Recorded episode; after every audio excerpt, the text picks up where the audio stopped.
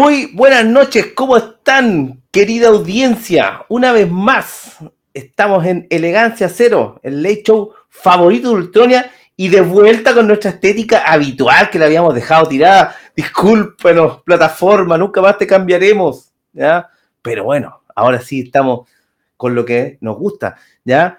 Recordarles que estamos saliendo en vivo por nuestro canal de YouTube, Elegancia Cero Podcast, ¿ya? Y también por nuestra red social Twitter, ¿ya? Para los que les gusta ver el pajarito, perdón, la red del pajarito, ¿ya? Pueden disfrutarnos también ahí, ¿cómo se llaman? Con nuestras pachotadas, ¿ya?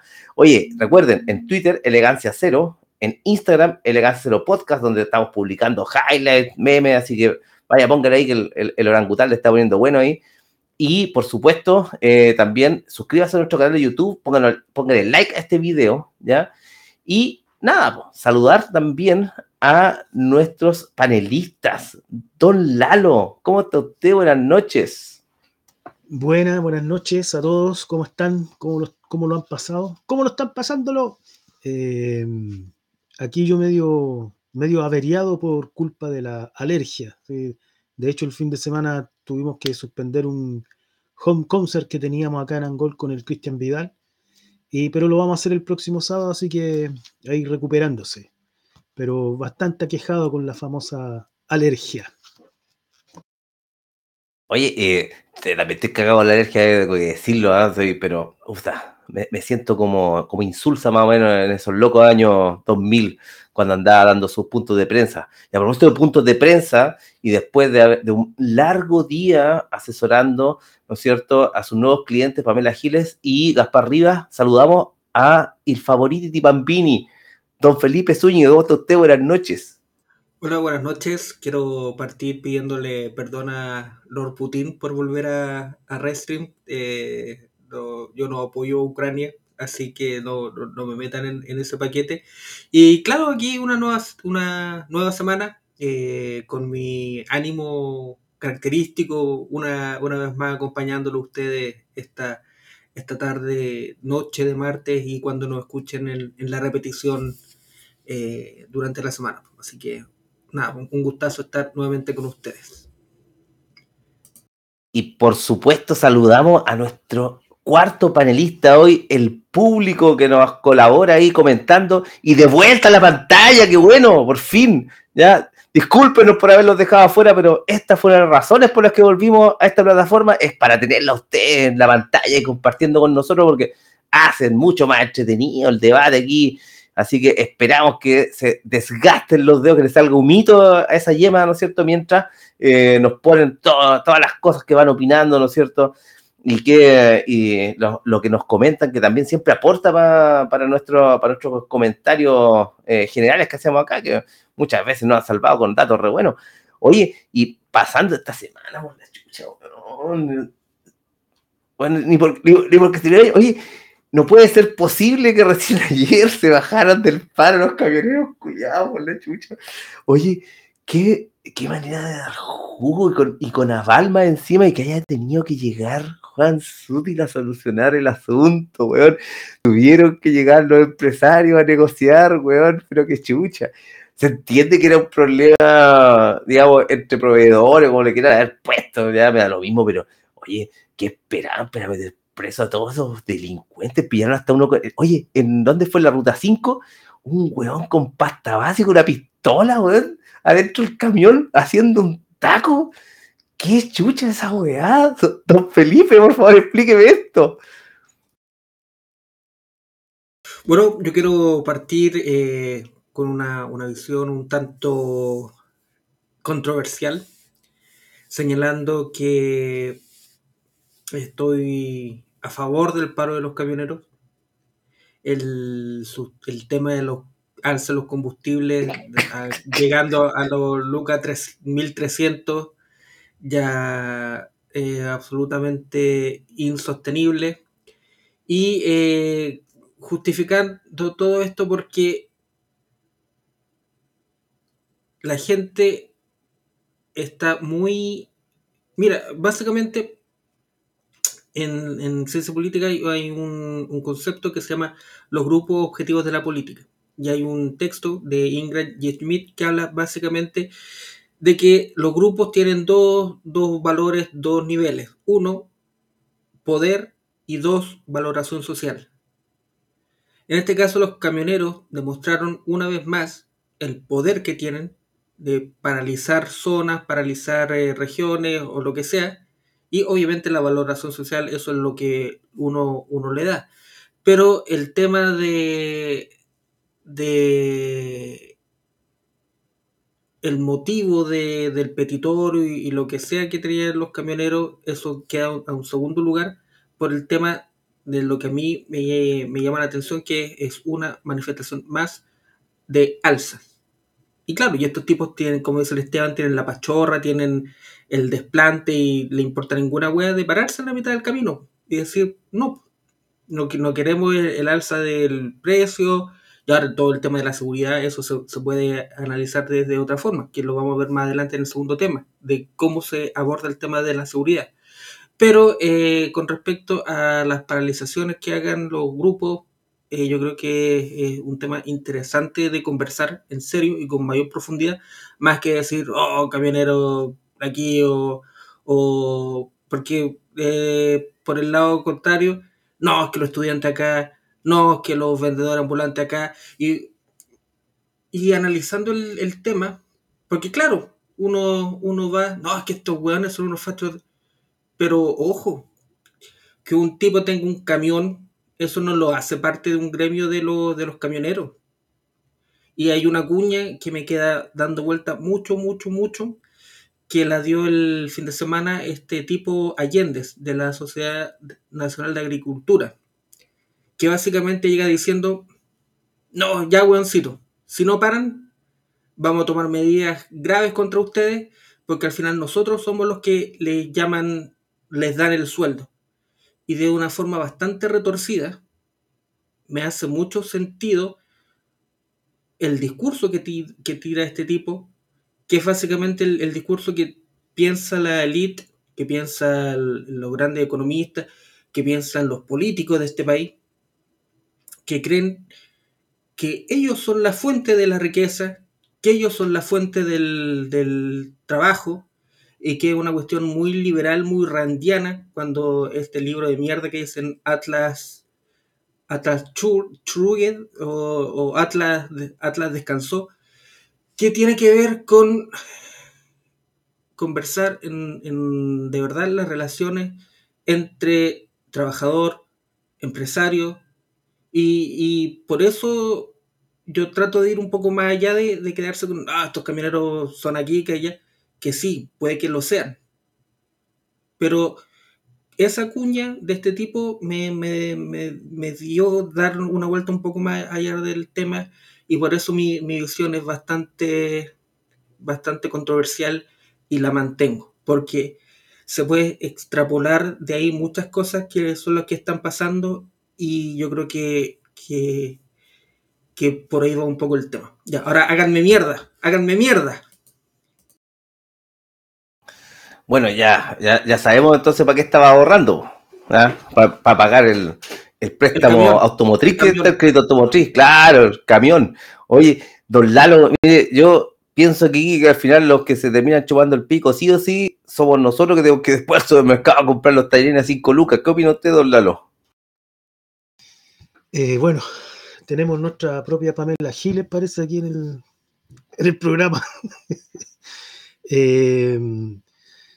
A ver, mira, yo creo que hacer análisis político no solo tiene que ver con la acción que se acomete, sino que tiene que ver con el contexto, que es más ancho, y que tiene también que ver con la historia. Entonces, lo que uno tiene que mirar es qué es lo que se está jugando en este tablero. Ese es el cuadro, digamos. No si tenéis derecho o no tenéis derecho, porque en estricto rigor cualquiera tiene derecho a hacer un paro o una barricada si se le da la gana. El problema es para dónde apunta y a quién beneficia.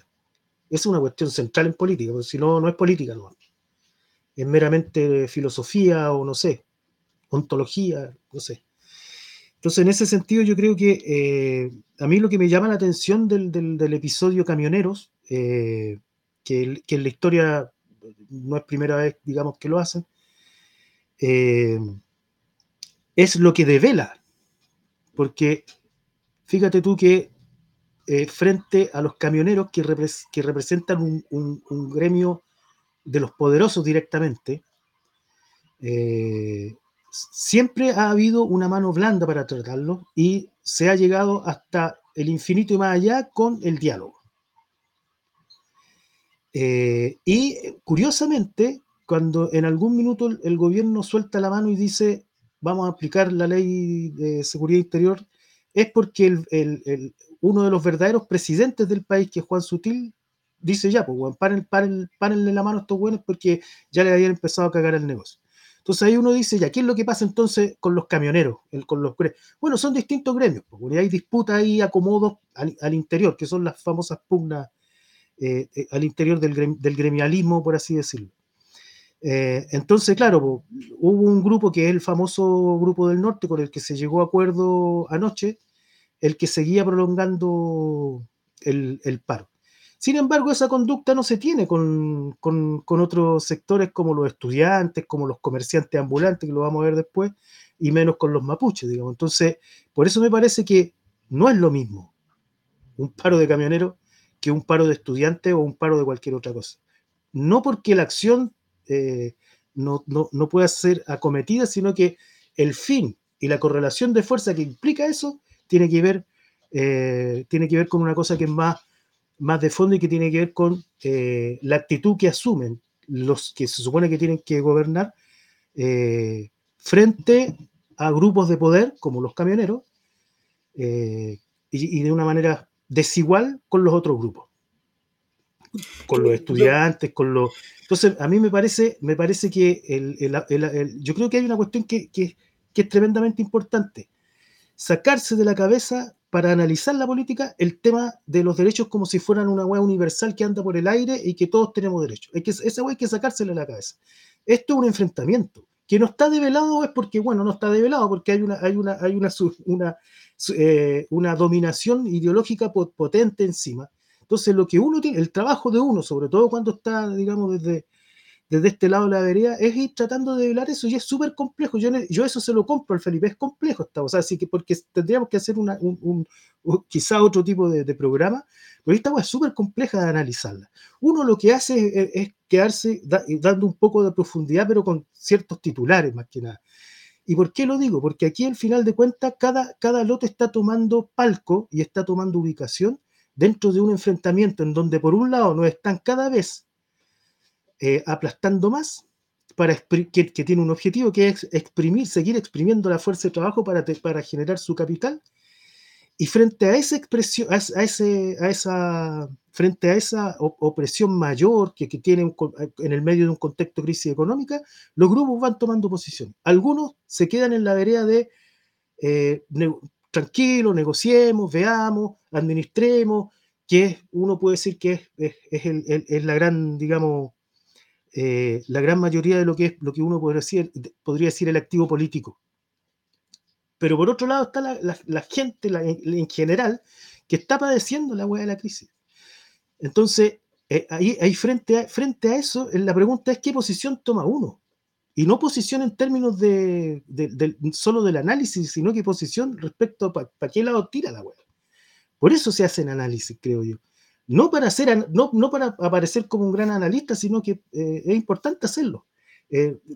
Creo que justamente estos... yo recojo digamos, de lo que dice Felipe, porque hay algo, a pesar de que estoy total y absolutamente en desacuerdo con él, creo que hay algo que me parece que es súper súper importante, porque incentivar un poco el debate, un poquito más de fondo, en el sentido de tomar posiciones. Yo tomo mi posición y Felipe toma su posición.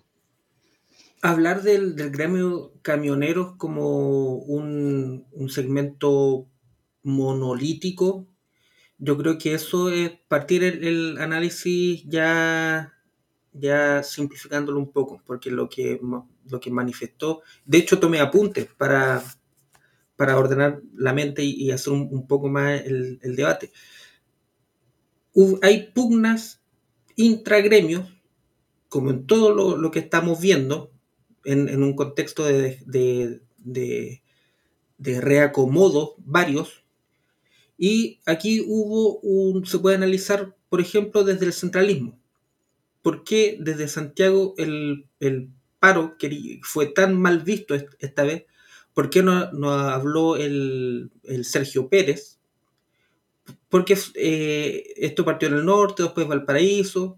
¿Por qué el sur no hubo un paro de camioneros, el sur esta vez?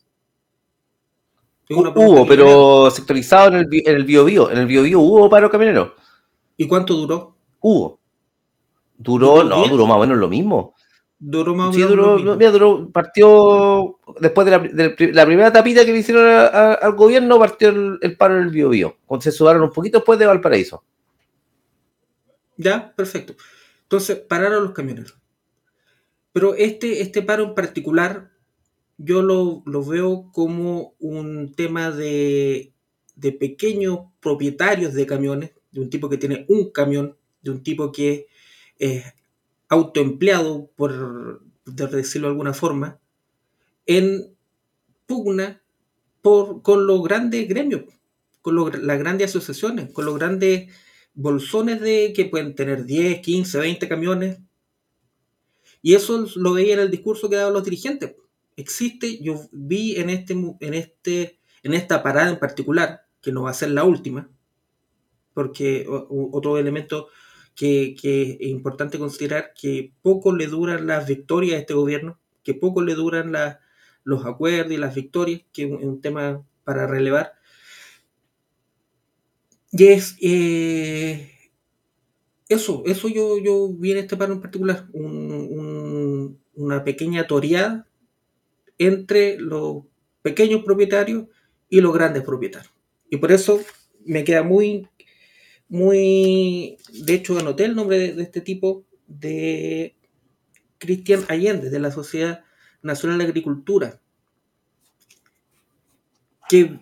La cuña fue esta, directa. Corten el hueveo o nosotros vamos a tomar medidas porque nosotros somos los que les paramos el hambre a ustedes. Y no sé por qué en particular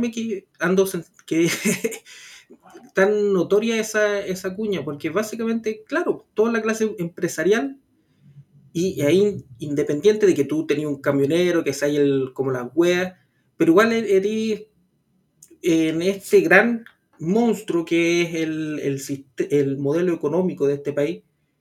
Igual hay buenos que están más arriba que tú, igual te van a pichulear, igual que al que está vendiendo su IP en la calle, obviamente con las proporciones.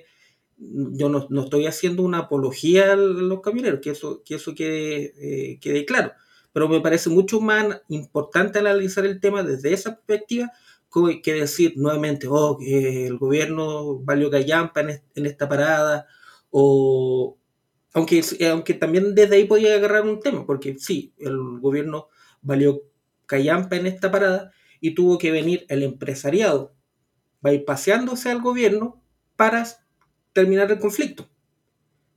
Entonces yo creo que eso es un tema importante de analizar. Otro elemento que tuvo que ver que se puede sacar de este o del gremio de los camioneros y del tema laboral propiamente tal, es la existencia de una conducción.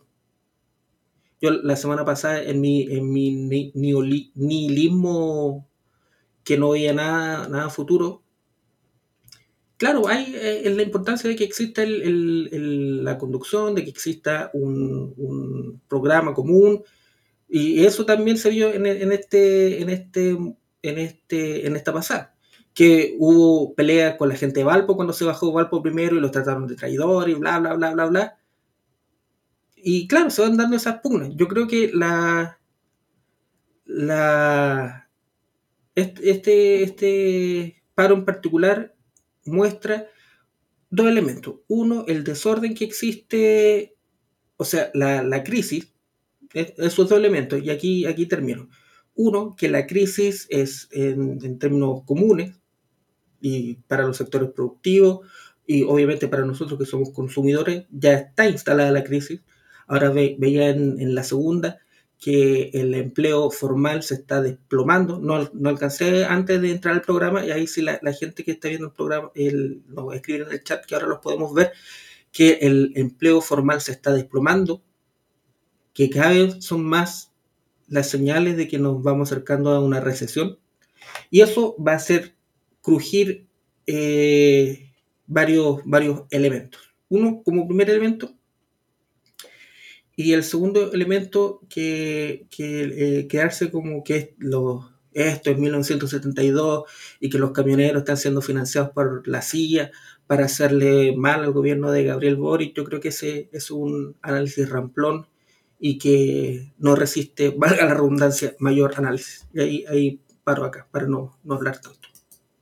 Bueno, no sé si aquí alguien está defendiendo al gobierno de Boric frente a los camioneros. Ojo, una cosa, quiero complementar un poco lo que decía Felipe con algunas cosas. Uno, y como dice Diego ahí, que la comparación con el paro del 72, oye, esa argumentación ni siquiera ramplona está al nivel de Piñera culpando al madurismo del estallido social, ¿ya? O sea, de la operación, digamos, de la inteligencia venezolana, digamos, para estabilizar al gobierno. Ese es el nivel, para que, por lo menos para mi gusto, ¿ya? Segunda cosa, lo del desempleo real completamente ha descendido, si no me equivoco, no me acuerdo si leí 80% o 60% el empleo en la construcción, ya están declarando con no sé cuántas constructoras en quiebra, ya, y eso porque ya saben que no van a vender casas, que el gobierno no tiene plata para lavar, digamos, el desempleo licitando obras públicas, ¿ya? Porque se acaban de chupar además $1.500 millones los amigos camioneros para que les dejen el diésel más barato 5 meses. Revisable cada 21 días a ver si se los mantienen de aquí sin fecha de término, ¿ya? O sea, a ese nivel, compadre. O sea, amarraron una weá que es pasécula. Esto no va a terminar aquí, el privilegio no va a ser de unos pocos meses, este descuento probablemente se alargue durante años. Me atrevo a decir que por lo menos durante todo el gobierno de Boric, ¿ya? Por lo menos durante todo el gobierno de Boric, ¿ya? Así que ya, cuando estén haciendo cola en el consultorio, ya saben, ya, bueno, si hay menos infra y hay menos profesionales atendiendo, ya saben, está invertido en diésel esa plata. Tercera cosa... No, dale. Esa cosa respecto a la naturaleza de los que estaban en el paro. Ojo, ya, sí, los que dieron la cara, ya, o los que estaban conduciendo, como dijo Felipe, sí, exactamente, son dueños de un camión, ya creo que había uno que tenía inscritos 3 camiones, que era un weón que estaba haciendo taco ahí en Los Ángeles, ya, pero también habían... por lo menos se detectaron 2 o 3 empresas de transporte nacionales, ya, con camiones parados en el ¿cómo se llama? En este paro, valga la redundancia, ya. Entonces, yo no sé qué tan poco metido estaba el gran empresariado. Lo que sí te puedo decir es que de esas 3 matrices grandes, digamos, tenían sus casas centrales en región y no en Santiago, ya. Entonces, por ahí te voy creyendo que puede ser más algo Santiago versus la provincia en términos de transportistas, ¿ya? Más que transportistas chicos versus transportistas grandes, ¿ya? Y la última weá, antes que se me acabe, recordemos que hubo un brote ya como en la mitad del paro, ¿viste? Que como que tuvo un revival, y cuando se van a sumar más weones en Valparaíso, la batuta la llevaron en paine, casualmente, por supuesto, y hubo una weá que pasó piola y que nadie le dio mucha bola, pero que yo creo que por ahí también querían meterse. Algunos agricultores sacaron los tractores a la carretera para decir que a ellos también estaban haciendo cara el diésel, ¿ya? Don Felipe, o Don Lalo, disculpe, su momento. Quiero partir diciendo esto. ¿Qué es lo que hace un camionero desabasteciendo a la vida? Me pareció muy buena lo de Alejandro Pino ahí. Ahí, róbesela, Don Lalo. Le voy a robar la idea. O sea, respecto al tema de lo que decía el Felipe de la ¿cómo se llama esto? De la pérdida del trabajo formal. Bueno, es un proceso que viene hace rato, que yo recuerdo que con Cristian, el panelista que tuvimos hace como 2 o 3 programas atrás, lo analizábamos el año 2019-2020, en realidad el 2020, porque veíamos que hubo un cambio en la cantidad de trabajadores, cómo se mide el trabajo, que se miden en cesantes, trabajadores activos, pasivos, qué sé yo, y cachamos que había salido una cantidad enorme de personas, alrededor de 1.800.000 habían salido de la estadística, que es cuando ya ni siquiera están buscando trabajo. Estamos hablando del 2020. Entonces, ese fenómeno, entiendo, por lo que dice el Felipe, yo no lo he estudiado estos días, se está agudizando, producto de la crisis. Pero es un proceso que venía ya, y que ojo, que la estadística no lo muestra. La estadística muestra una parte, y por tanto también refleja en algo ese proceso de crisis. Pero ya en el 2020 había alrededor de, no me acuerdo si era 1.800.000, fuera ya de la contabilidad de trabajadores, y que eran la gente que se dedica básicamente a trabajar en lo de cada uno. Algo más iba a decir y se me fue un poco la onda. O sea, bueno, la también, alergia. La alergia. Por ahí también alguien, no recuerdo quién, ponía que los efectos del paro, ¿cierto? El paro ya empieza a tener efecto ya, y va a tener efecto durante un tiempo, sobre todo pensando que estamos en un momento de crisis. Estuvieron varios días obstruyendo la carretera y produciendo un problema de desabastecimiento. Sin embargo, consiguieron, yo por eso decía, está buena la receta, ¿che? Habría que arrendar camiones y tomarse las carreteras para reivindicar otras cosas, porque así te sientan en la mesa y te llevan a construir acuerdos. Me parece que sería interesante, pero bueno, a mí lo que me sorprendió, y lo reitero, no me sorprendió tanto, porque en el fondo devela de quién está, en realidad quiénes son los reales actores que están tras bambalinas, que es que el que está presidiendo todo esto, o sea, Juan Sutil fue el que movió la mano, digamos, para soltar, digamos, la posibilidad de a estos otros grupos, que básicamente era el grupo del norte, que no me acuerdo el nombre, que son los camioneros del norte, que fueron a los que mantuvieron el paro hasta última hora. Yo insisto que es el reflejo de un acomodo de fuerzas de las distintas variantes del poder, digamos, en función de generar sus... pensemos que estamos dentro de un ciclo en donde se produjo, producto del estallido, también un desacomodo de la institucionalidad y de las fuerzas políticas, y es lo que hoy día se está reacomodando. Lo que pasa es que esas fuerzas políticas no dan el ancho, ni la gobernabilidad, ni nada de eso, y tienen que entrar a tallar ya derechamente las peleas, los combos. Aquí lo que pasa es que el actor popular, el actor pueblo, es el que falta pegando coscacho. Por eso yo la semana pasada decía que era importante y hacer un llamado a los segmentos de pueblo organizado que apuren un poco el tranco y que vayamos ampliando un poco el tema de no de la unidad típica y rimbombástica de sentarse en una mesa y construir un programa, sino que ampliar la capacidad de tener una lectura en común y poder salir a pelear también todo esto, porque ellos están peleando sus pares. Bueno, salgamos nosotros a pelear organizado, eso sí, porque si no sirve de mucho. Eso. Oye, algo que vamos a ver, probablemente transversalmente los temas que vamos a tratar hoy día, ¿ya? Es algo que mencionó también Franco Valdivia en el chat, ¿ya?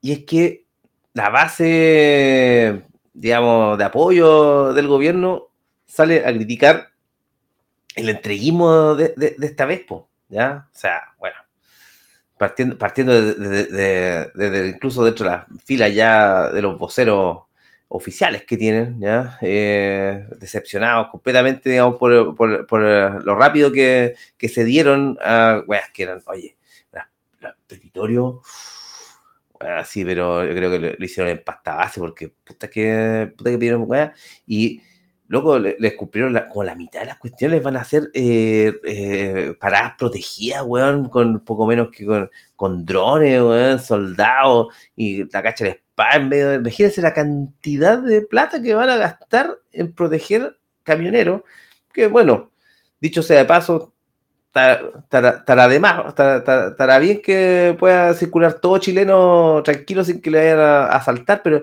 la verdad la estadística de asaltos a camiones en Chile superará a la estadística, por ejemplo, de microtráfico en las poblaciones, y muertos o heridos a partir, digamos, de lo que produce el microtráfico cuando están metidos en un barrio, ¿Por qué iban a mandar pago a cuidar paradas de camiones, de verdad? Puta, no sé, bueno. Don Felipe, ¿algo que agregar aquí? Sí, yo en el segmento cuando dijiste las cosas curiosas que están pasando y las cosas que nadie habla que están pasando, durante este paro de camioneros ocurrieron dos hechos, o dos cuñas, o dos declaraciones que manifiestan absolutamente el nivel de desorden en que estamos viviendo, el de crisis en que estamos viviendo, y porque sectores como los camioneros en esta oportunidad creen que tienen el derecho de poner la tula sobre la mesa y de pedir, porque el pedir no hay engaño. Uno es la declaración del general Rosas el viernes, cuando dice que nosotros como carabineros, resumiendo la declaración, la entrevista que dio, que nosotros como carabineros no hay que distinguir si hay manifestación o no manifestación cuando alguien tira una piedra o pone una molotov o lo que sea, si eso es manifestación o no manifestación. Lo que es una declaración absolutamente desgraciada, porque nuestro general director de Carabineros no sabe la diferencia entre protesta y alteración del orden público. Hablando en este código de los semaforistas y de los no eslaformistas. Y también el código legal, que nos puede gustar o no gustar, y obviamente ahí al gusto de cada uno si eso va a lugar o no a lugar. Pero junto con esa declaración hay una declaración que aún a mí me parece que es más llamativa y más peligrosa con lo que pasó con este tema de los camioneros, porque claro, uno se pregunta, bueno, ¿y por qué los pacos no van a sacar a los camioneros? No tienen grúas, no tienen cómo empujar los camiones, no tienen cucas para llevarse presos a los camioneros, y al parecer y el eufemismo es súper elegante, así es de salón. No han aquilatado su rol. Una cuña de Ana María Uriarte, que es una de las interventoras de la concertación que tiene este gobierno en estos momentos. ¿Qué significa que alguien no ha aquilatado su rol? Yo lo pregunto, les pregunto a ustedes, les pregunto al chat.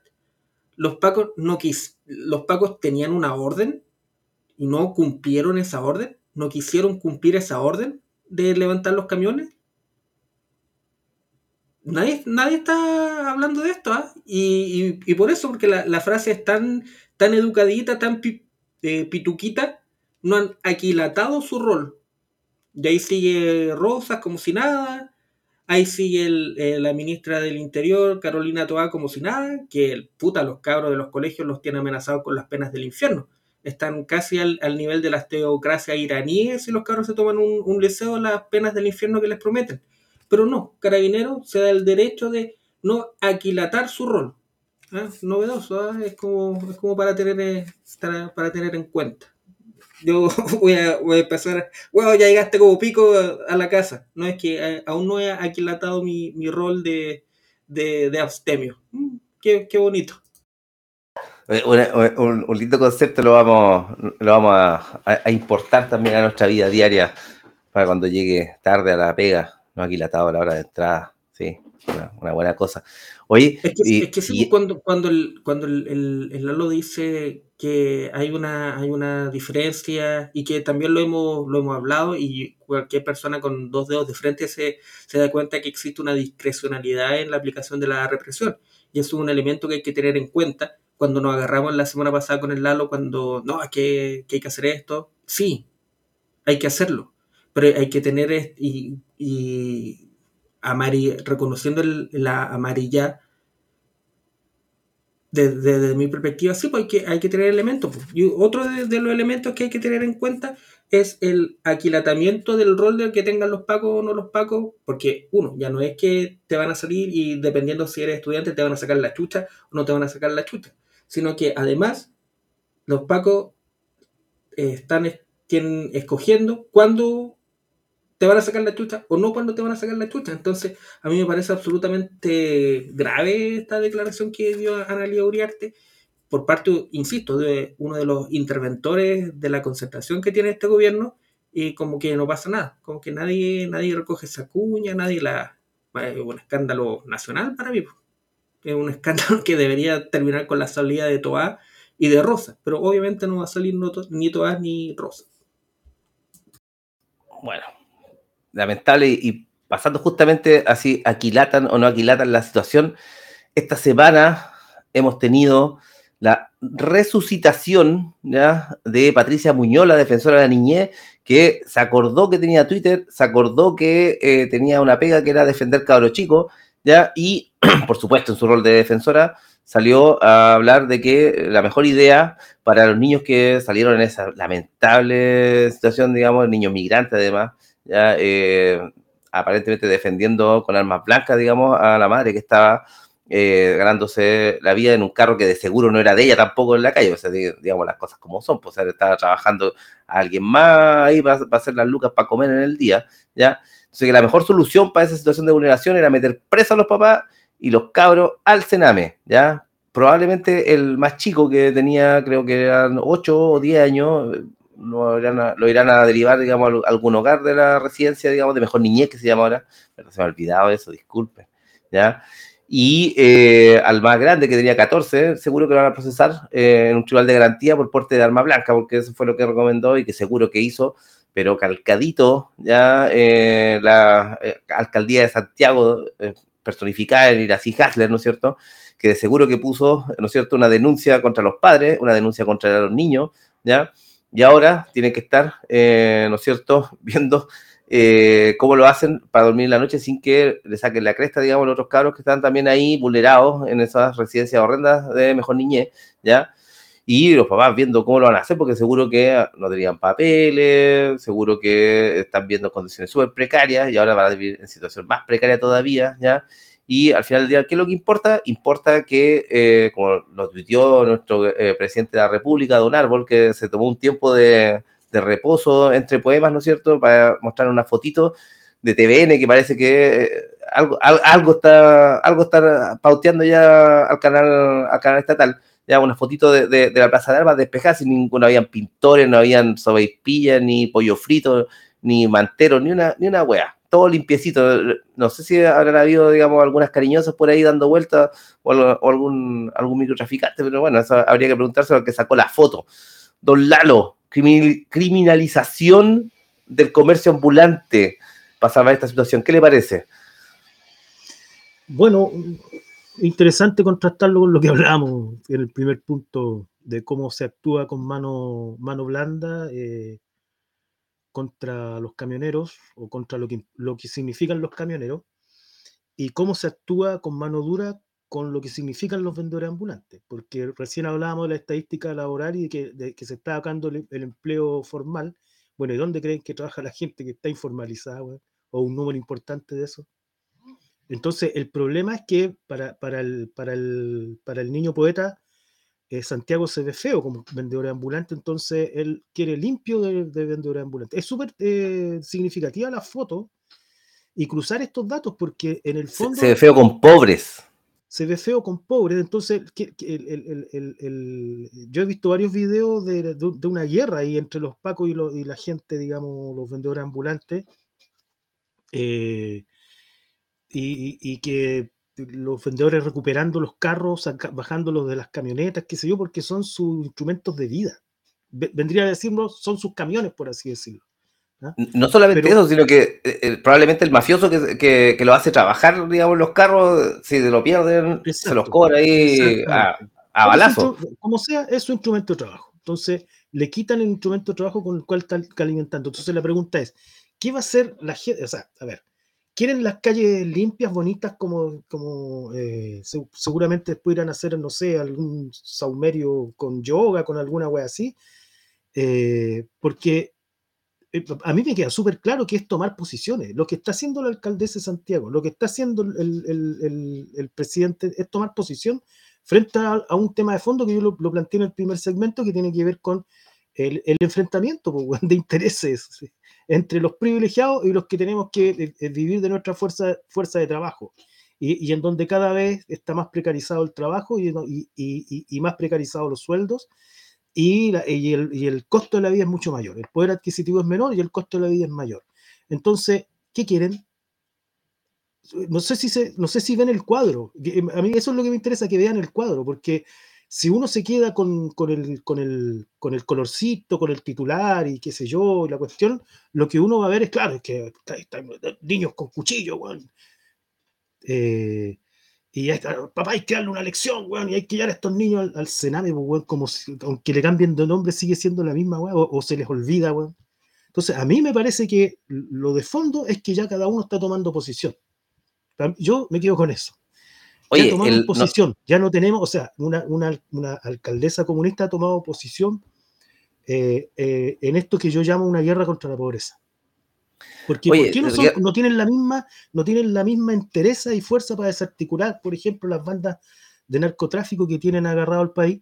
¿Por qué no tienen la misma entereza para desarticular a las bandas de crimen organizado de las inmobiliarias, bueno, que tienen gente sin casa y que les quitan las casas y que más encima están coludidas con los bancos?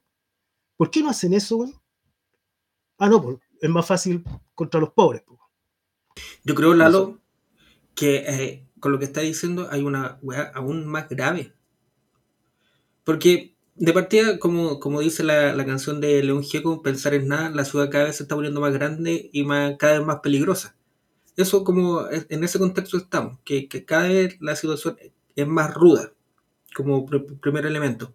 Pero cuando tú hacías esa pregunta, ¿por qué no lo hacen? Y yo, volvemos al tema de los camioneros. Uno, porque no pueden. Estamos en un nivel de descomposición o de... Y algo que yo dije hace tiempo, que la lógica del Estado, el monopolio de la fuerza dentro de un territorio determinado, que eso es de primer año de ciencia política. Pero ¿por qué no van donde los traficantes, decir, Lalo? Porque no pueden. Y ahora ese no puede, conversemos el que no pueden, porque no tienen la capacidad técnica, porque no tienen los recursos, porque no tienen la preparación, porque no tienen la voluntad. Ahí podemos ir despejando y conversando a partir de y cuando tú hablabas también del tema sobre la mano blanda y la mano dura. Sí, ahí yo, y hablamos del tema de la discrecionalidad de la represión, pero cuando tú haces esa pregunta, yo creo que más que por qué no lo hacen, yo creo que no pueden, así simplemente no pueden. Y ahora... Al conversar del por qué no pueden, ahí están esos distintos elementos que di, porque no quieren, porque no tienen la capacidad técnica, porque no tienen... Y el tema se está abordando solamente desde una perspectiva de seguridad, y que mientras mayor carabineros hayan, mientras más armas tengan, mientras mayor cascos tengan, se va a solucionar el problema. Y eso no es así. Oye, por si acaso, no es solamente una intuición, ¿ah? Aquí el presidente dijo, puso en sus redes sociales, así pero clarito, ¿ya? Que el casco histórico, ¿ya? Del centro había que recuperarlo, porque era la cara hacia afuera, que era lo que le mostramos a los que vienen de Chile. Ya en la portada, ya es como se llama la foto turística, para la postal ahí que venden ahí en Santa Lucía, ¿no es cierto? Eso es lo que está diciendo. Lo que está diciendo, van a seguir fuera los feos que arruinan la foto, ¿ya? Porque esa es la solución cosmética que están buscando. Pero me pregunto yo, ¿ya? Y cuando empiece a morir gente de hambre, que no va, si es que sigue esta debacle, digamos, que no le veo visos de mejorar, ¿ya? Cuando empieza a morir gente de hambre, ¿ya? O empiecen a aparecer, ya, no muertos de hambre, pero raquítico, ¿ya? Niños con desnutrición en los colegios, ¿ya? Niños con desnutrición en las calles de las poblaciones, comiendo más todavía, porque eso, comiendo la basura, pero todavía, ahora más todavía, ¿ya? El otro día nomás, no me acuerdo dónde fue que captaron, digamos, una familia, digamos, recolectando cuestiones en un vertedero, ¿ya? Son cuestiones que no se habían visto, no se habían publicitado más bien en Chile hace bastante años ya, ¿ya? Entonces, esta guerra contra los pobres, ¿de verdad nos vamos a tener que comer esta cuestión? ¿Ya? ¿De verdad? Yo no... Me parece que no solamente es peligroso la pregunta que hace Felipe, digamos, respecto a quiénes son los que son intocables, porque esa es la pregunta de fondo. ¿Quiénes son estas personas intocables? ¿Quiénes son los que no van a pagar ninguna consecuencia? Ya sabemos ya que son la AFP, los narcotraficantes grandes, ¿ya? Los que piratean ropa, parece que esos están cagados, ¿ya? Están cagados los que se meten al negocio de narcotráfico sin tener padrinos también, como los hueones de los ingenieros de Vitacura que tomaron presos, digamos, por estar transportando droga. Adivinen en qué, en camiones, sí, justamente en camiones, ¿ya? Entonces, los camioneros no van a pagar el pato, ¿ya? Entonces, ¿de qué estamos hablando? ¿Cachai? O sea, ¿cuánto falta, por ejemplo, para que lo que hacemos nosotros aquí, que es conversar con ustedes todas las semanas, ya, sea considerado subversivo y nos caiga aquí el golpe para hallarnos a la Penny o alguna comisaría, ya? ¿Cuánto falta para eso? ¿Ya? Tolalo. No sé cuánto falta, pero yo creo que el empeoramiento de la situación tiene dos vías generales al menos. Ver cómo se va ¿cómo se dice? Cómo se va pudriendo la cosa, o darse la pega de analizarlo y construir un diagnóstico certero respecto a lo que está sucediendo en términos propositivos, me refiero yo, de qué es lo que realmente está pasando y por dónde se puede agarrar el hilo, digamos, porque los que vamos a pagar el costo somos la gente en general. El costo no lo van a pagar las clases acomodadas ni sus lacayos que están bien posicionados, digamos. Ellos no van a pagar el costo, güey. O sea, ellos es como, por ejemplo, los famosos diputados, güey, gastan, son las únicas personas que gastan 2, 3 palos, 4 palos mensuales en benzina. El arriendo de 12 palos de Cruz Coque, compadre, weón. Bueno, una oficina que ni siquiera la ocupa, no la puedes ir a visitar porque no está ni amoblada, weón, no existe. Porque los privilegiados, para que el grupo de privilegiados pueda tener esos privilegios, hay otros que tienen que pagarlos, porque los tienen que pagar si es necesario con la vida, como ha sido siempre. Si esta cuestión no es tan... Por eso yo creo que es importante el tema de la historia. No es que esto sea así como qué malo se puso el mundo ahora, no, esta weá pasa. Y pasa, a veces llega al punto de la guerra, digamos, como hoy día, digamos, como estamos hoy día. Yo creo, un poco haciendo síntesis, yo creo que la situación es compleja porque no hay claridad respecto a lo que a las líneas gruesas que van a ir sucediendo y cómo esas líneas gruesas van a ir determinando las cosas que se vienen, digamos, porque aquí hay posiciones que hay que tomar, qué sé yo, dentro de un marco de una situación, por ejemplo, internacional, de bloques que se están restableciendo estos grandes bloques. Entonces, nosotros somos dentro de ese tablero un peón más, no más. Entonces, incluso falta que determinen cuál va a ser nuestro rol dentro de esta web, porque como decía Putin, países como el chileno somos colonias todavía.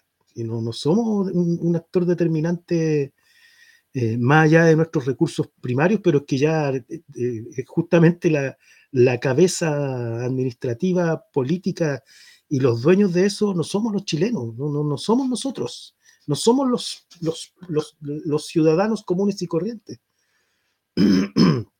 Por eso todo eso se va para otro lado nomás, pues, y eso ha sido así desde que la oligarquía es oligarquía en Chile. Entonces, me parece a mí que podemos seguir haciendo análisis respecto a esta situación, me parece que es lo correcto, tener un diagnóstico, yo eso hago el llamado a nuestro oyente, consensuar un diagnóstico en colectivo, no pensarlo solo, porque pensarlo solo no sirve, pensarlo en colectivo y construir una mirada común, porque ahí van saliendo efectivamente las cosas que uno, efectivamente cómo se puede enfrentar estas en función de al menos dos grandes áreas, una que es resistir lo que se viene, y una segunda que es la más importante, resistir para poder salir a pelear, digamos, a golpear. Pero, y eso solo es en forma colectiva, que es construir la soberanía de hecho y no a través del derecho que te entrega la burguesía, digamos. Yo creo que hay tres elementos importantes con este tema del que ocurrió ayer en el Paseo Puente. Uno, lo espantoso de las imágenes. Yo los vi un segundo el video y esos niñitos están totalmente fuera de sí, están como perrito en la esquina cuando le va a dar un palo y ven que el perrito así asustado cuando se ven imágenes de hueones abusando animales. Ese nivel de miedo primal, de instinto de supervivencia en primer lugar. Y hay tres elementos que son importantes de analizar, que es todo el tema de la inmigración, de hacer un debate serio con la migración con respecto a quién es el principal beneficiado de los grandes flujos migrantes que hay en el mundo, porque el cierre de las vías hacia Estados Unidos como flujos migrantes de Estados Unidos y Europa ha hecho que haya una migración entre el continente en primer lugar. Y yo creo que se hace un flaco favor cuando aparecen organizaciones como el Servicio Jesuita Migrante o ñuñoístas, buenistas, que hablan que emigrar es un derecho y que no hay personas ilegales y le ponen una capa de hibismo de mierda a un tema que es súper complejo para analizar. ¿A quién le conviene que las personas migren? En las condiciones que migran, porque obviamente si llega Horst Pullman y pone un pico en Las Condes, un Costanera Center gigante, eso no es ningún problema para nadie. Pero poco se habla de que los migrantes son funcionales a un sistema basado en la explotación y que muchos sectores productivos en nuestro país, producto de elementos como, por ejemplo, la baja de la tasa de natalidad, necesitan tener un flujo de personas que puedan trabajar al menor costo posible, que se le pague de la peor forma posible y ojalá un plato de comida. No sé si vieron Metrópolis. Hay una escena muy buena cuando van los trabajadores, entran a la fábrica, a la empresa, y ahí Fritz Lang lo teatraliza muy bien, que ponen a Moloch, así, de verdad, un monstruo comiendo gente. Ya, esos roles, esas personas son los migrantes y los que están... Y hay una dificultad, o no una dificultad, sino un elemento adicional, de que todo el sector de servicios, todo el sector ya tiene una alta tasa de trabajadores migrantes y el mercado formal ya no está pudiendo contener a ese sector importante de trabajadores migrantes. Por eso que surgen ventas de comida en las calles, ventas de pañuelos, ventas de cosas.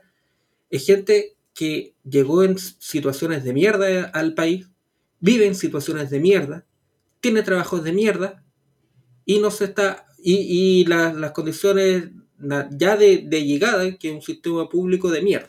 Entonces es una situación compleja. Eso como primer elemento. ¿A quién le conviene que esta situación se mantenga? Y obviamente al gran empresariado, que puede mantener sueldos bajos, puede negociar a partir de las necesidades de la gente, para mantener su margen de ganancia en un contexto internacional y cada vez más complejo. La lógica es apretar el cuello de este país hasta que deje de respirar.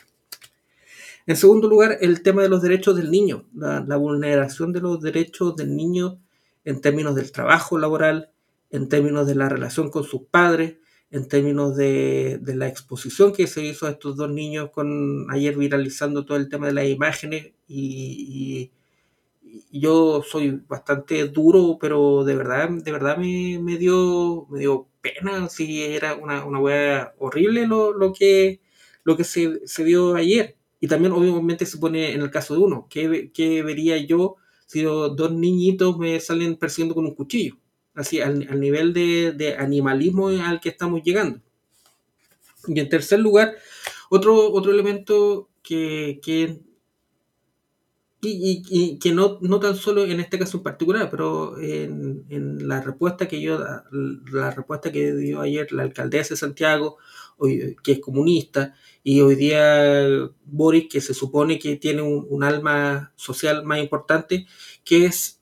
me quiero detener en la declaración de Iraci Hassler hoy día en la mañana, que es un discurso absolutamente calcado a lo que pudiese haber dicho Alessandri. No le cambié el nombre y es exactamente lo mismo que hubiese dicho Alessandri. Uno, que el estallido social y la pandemia generaron un cuadro de dificultad en el casco histórico, que es el mismo discurso que dice el don de Augusto, porque el mercado central está vacío. Eso como primer elemento, que equiparan los dos elementos para, o sea, los dos hechos, esos dos hechos, equiparan estallido social o levantamiento popular, o ahí depende de cómo uno lo evalúa, para decir que esta situación de los migrantes en el centro ya está fuera de control. Que uno esperaría una respuesta un poco más inteligente de una alcaldesa comunista, pensando que Iraci Hassler... Pero hay mucho. Sí, es que por eso, ahí uno primero tendría que, bueno, y Iraci Hassler es comunista, ya, y después, que la hueá peor, bueno, existe un partido comunista. Entonces ahí te va evaluando este tema. ¿Qué pasa con las personas que están en los bandejones centrales, en los rucos, y que se ven acá? Que obviamente estético, es notorio, pero no existe una forma adecuada de abordar esta temática de una forma integral. Porque ¿cuál es la respuesta de forma integral? ¿Poner a esta persona en un avión y que se vuelvan a su país? Hacer grandes albergues para que estas personas puedan pasar la noche, no en la calle, otorgar licencias comerciales para que puedan establecerse en la vía pública. Son debates que cómo se soluciona el tema, porque no se está abordando porque sí se está abordando cómo se soluciona el tema, y cómo se está solucionando el tema. Un piquete de pacos con seguridad pública que lleguen, se lleven todos los carros, los suban a camiones y que la gente quede ahí tirada. Y después se van a volver a poner, y después se van a volver a hacer esos operativos. Yo lo vi. Bueno, porque no están solucionando el problema. No, están eliminándolo, que es distinto. Lo están escondiendo, lo están poniendo bajo la alfombra. Entonces, desde esa forma... es complejo el tema, y obviamente es notorio que la alcaldesa de Santiago sea comunista y esté preocupada de que no se vea feo el barrio, en vez de darle alguna cosa digna a estas personas que están en situaciones extremas de pobreza, de vulnerabilidad.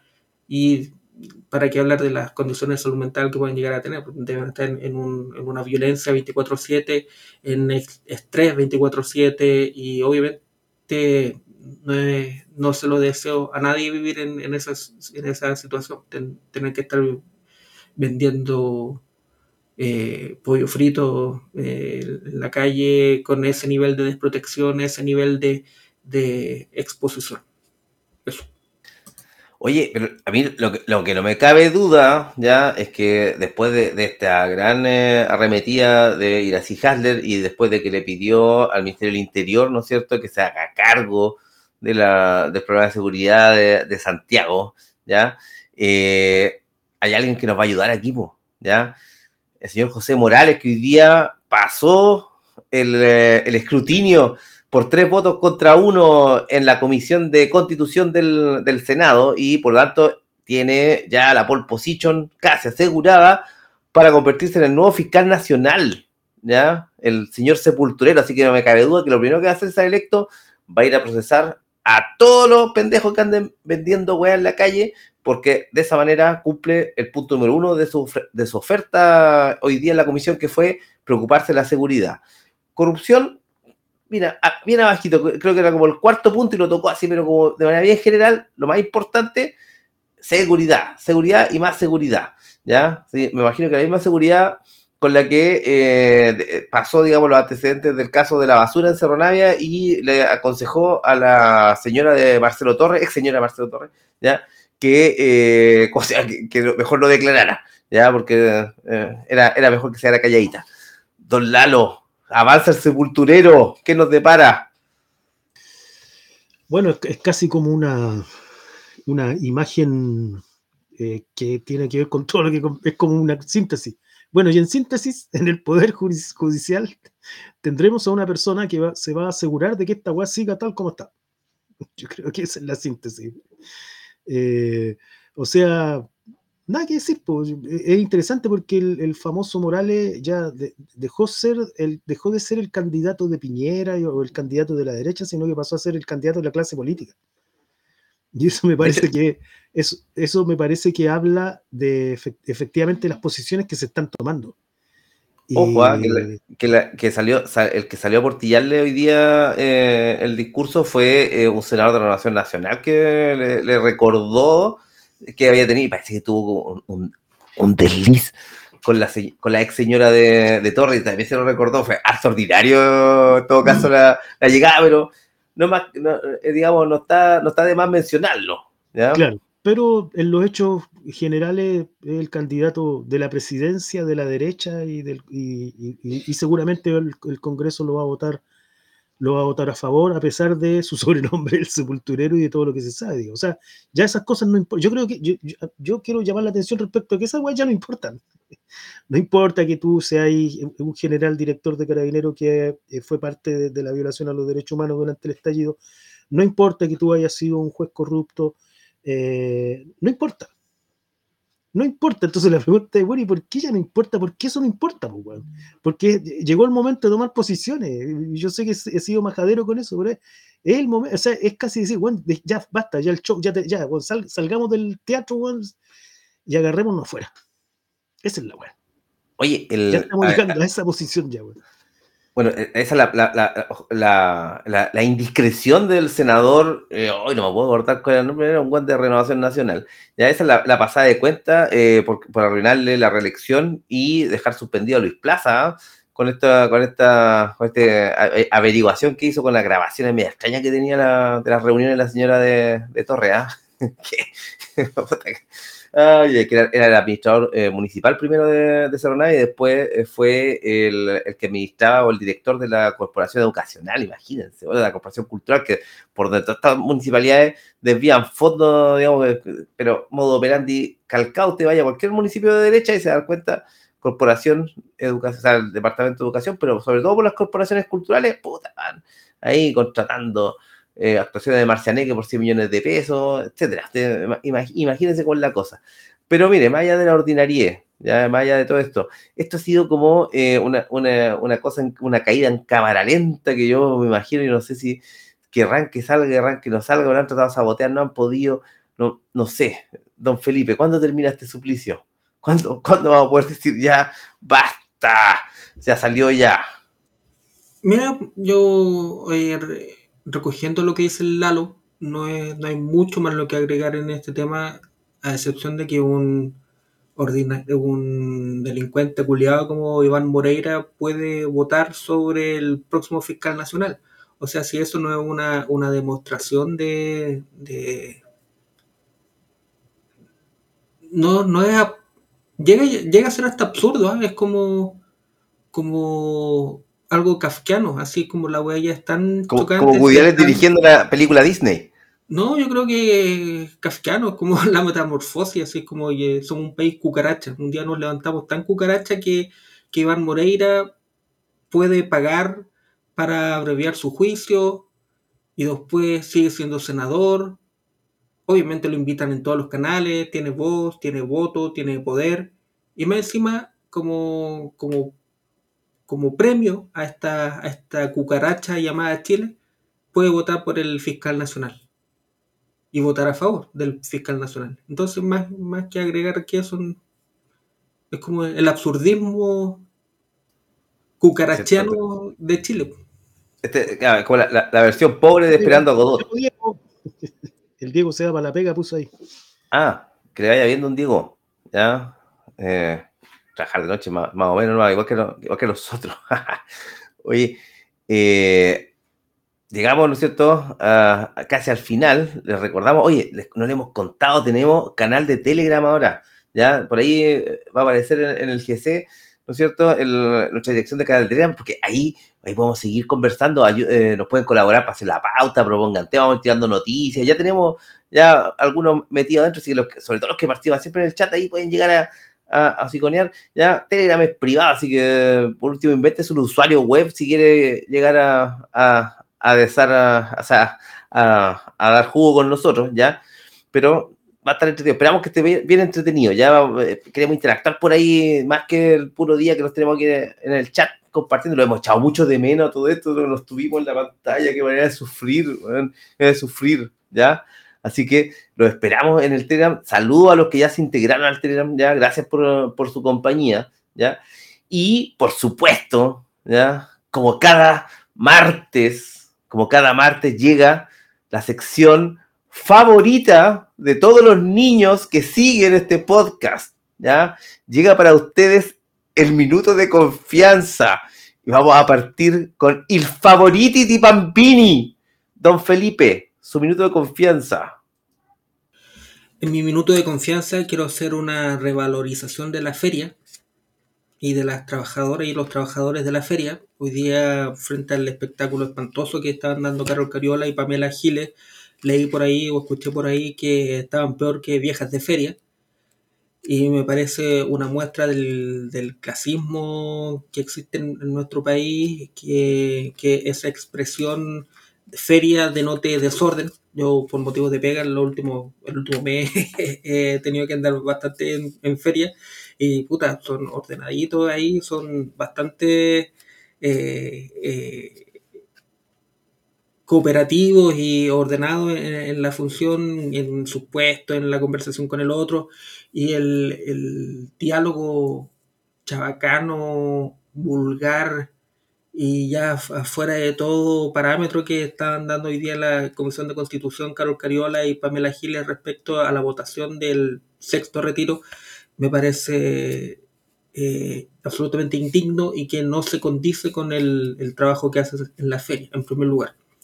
En segundo lugar, el escándalo de la benzina, el escándalo de las asignaciones truchas, el escándalo de del edificio fantasma de Cruz Coque, que Gaspar Rivas le ande sacando la madre a hueones de su cagada de partido porque lo sacaron de una comisión. Yo creo que el descalabro absoluto que representa nuestra clase política es evidente, es explícito y es algo bastante grave porque si lo analizamos, y me voy a extender un poco al último, o sea, al minuto del odio, para darle un poco más de sentido y que no sea solo escapar odio, que me gusta mucho, pero hacerlo un poco más productivo.